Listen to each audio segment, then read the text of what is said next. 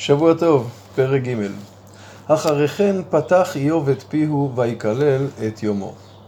ויען איוב ויאמר יאבד יום יוולד בו והלילה אמר הורה גבר הלילה שבו, היום שבו נולדתי יאבד הלילה שבו היה ההיריון שלי יאבד. היום ההוא יהי חושך אל ידרשהו אלוה ממעל ואל תופע עליו נהרה שלא יהיה בו אור באותו יום רק חושך יגלו חושך וצל מוות, תשכון עליו עננה, יבעטו כמרירי יום, יגלו מלשון מגעיל, כלומר חושך וצל מוות, יגעלו, ילכלכו אותו. הלילה ההוא ייקחהו אופל, אל איחד בימי שנה, במספר ירחים אל יבוא, לא תהיה שמחה בלילה הזה, באותו לילה שבו היה ההיריון שלי. הנה הלילה ההוא יהי גלמוד. אל תבוא רננה בו. עיכבו עוררי יום, העתידים עורר לוויתן. המקללים המקצוענים, עוררי יום, הם אלו שיקללו את היום בו נולדתי. אלו שמעוררים לוויתן. מעוררים לוויתן, יש מסבירים, מעוררים את הלוויות. המספדנים המקצועיים, המקללים המקצועיים, הם יקללו. יש מסבירים שהכוונה היא ליורדי הים. יורדי הים הם המקללים המקצועיים ביותר. שנייה לפני שהספינה נטרפת בים והלוויתן מתעורר וקרב אליהם, הם פולטים את הקללות הכי עסיסיות. אותם אלו שהם יקללו את היום בו נולדתי. יחשכו כוכבי נשפו, יקב לאור ועין, ואל יראה בעפעפי שחר. אז אם כן, איוב מקלל קללות נמרצות את היום בו הוא נולד. על מה ולמה? כי לא סגר דלתי בטני, ויסתר עמל מעיניי.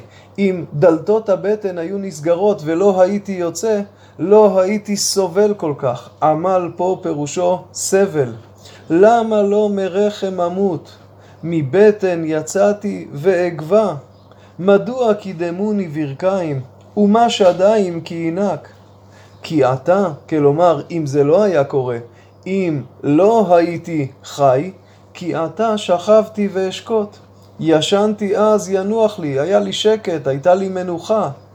עם מלכים ויועצי ארץ, הבונים חורבות למו. או עם שרים, זהב להם, הממלאים בתיהם כסף. שמה, בקבר, אתה שוכב עם אנשים גדולים, עם מלכים, אלו שבונים חורבות לערים, לתפארת להם, עם שרים מלאים בזהב. או כנפל טמון לא אהיה, כעוללים לא ראו אור. למה לא הייתי כנפל? למה לא הפילו אותי? למה לא הייתי כעולל שלא זכה לראות אור? שם רשעים חדלו רוגז, ושם ינוחו יגיעי כוח. שם במוות, שמה אין כעסים, שמה אין כאבים. יחד אסירים שאננו, לא שמעו כל נוגס. קטון וגדול שמו, ועבד חופשי מאדוניו. אומר איוב, למה באתי לעולם? למה אני חי? הייתי מעדיף למות. שמה כולם ביחד, שמה יש שוויון, שם אין סבל, שם כבר אין שיעבוד. למה ייתן לעמל אור וחיים למראה נפש? למה ריבונו של עולם? למה לסובל אתה נותן אור? למה אתה נותן חיים למראה נפש? המחכים למוות ואיננו, ויחפרו ממטמונים, הם כל כך מייחלים אליו יותר ממה שאדם שחופר ומנסה להגיע למטמון מייחל לו. השמחים אלי גיל, יסיסו כי ימצאו קבר. לגבר אשר דרכו נסתרה, ויסך אלוה בעדו. התחושה היא שהקדוש ברוך הוא שם מסך ביני לבינו. כי לפני לחמי אנחתי תבוא, ויתכוך מים שאגותיי. לפני שאני יושב לאכול, אני זועק מעוצמת הכאבים שלי, שאגות של כאב. כי פחד פחדתי ויאטייני, ואשר יגורתי יבוא לי. חששתי מזה כל הזמן, חששתי מהייסורים הללו, והנה כל מה שחששתי ממנו הגיע אליי. אומר רש"י, מה פירוש חששתי? אתם זוכרים, בתחילת הספר ראינו שאיוב היה מקריב קורבנות אחרי המשתאות של בניו, שמא אולי קיללו אלוקים. זה הנקודה. כל הזמן היה לו את הפחד, הוא חשש מידו של ריבונו של עולם, ולכן הוא הקריב את הקורבנות, והנה אשר יגורתי, יבוא לי. לא שלבתי ולא שקטתי ולא נחתי, ויבוא רוגז. כלומר, אין לי דקה של שקט ושלווה. איסורים אחרי איסורים, אין רגע אחד שקט. אז אם כן, לאחר שבעה ימי שתיקה, איוב פותח ומקלל את יום לידתו. מדוע הוא נולד? מדוע לא מת? אני מזכיר לכם שאיוב לא יכול למות.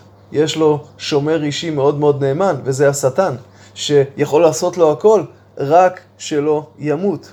וכל הזעקה הזאת מחמת איסוריו הגדולים.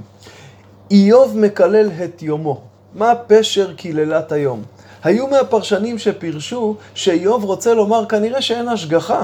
לא יכול להיות שכל כך רע לי, כנראה שהכל מסור למזל. נולדת ביום המסוים הזה שהכוכב והשמש היו בזווית הזאת, נגזרו עליך חיים שכאלו, ולכן הוא מקלל כל כך את יומו. זוהי תפיסה שיש חלק מהפרשנים שהולכים איתה לאורך כל הספר. אנחנו לא נלך בדרך הזו, נלך בעקבות פרשנים אחרים כמו רש"י, אבן עזרא ועוד, שפרשו את זה פשוט כביטוי לצערו הגדול של איוב ולרצון שלו לא לחיות בצורה שכזו. אבל נשים לב שעדיין, גם בסוף הפרק הזה, איוב עדיין לא מתריס כנגד ריבונו של עולם, אלא איוב פשוט מביע את צערו הגדול על כך שהוא חי למרות כל איסוריו. אמנם יש פה נטיפים כאלו, שמת מסך בעדי, למה אתה נותן חיים למי שסובל כל כך? זה נכון. אבל עדיין העיקר דבריו מופנים כלפי היום, ביטוי של הצער הגדול שלו, וזה עדיין לא ישירות אל מול ריבונו של עולם, אנחנו נראה את התפתחות הדברים בהמשך דבריו. שבוע טוב.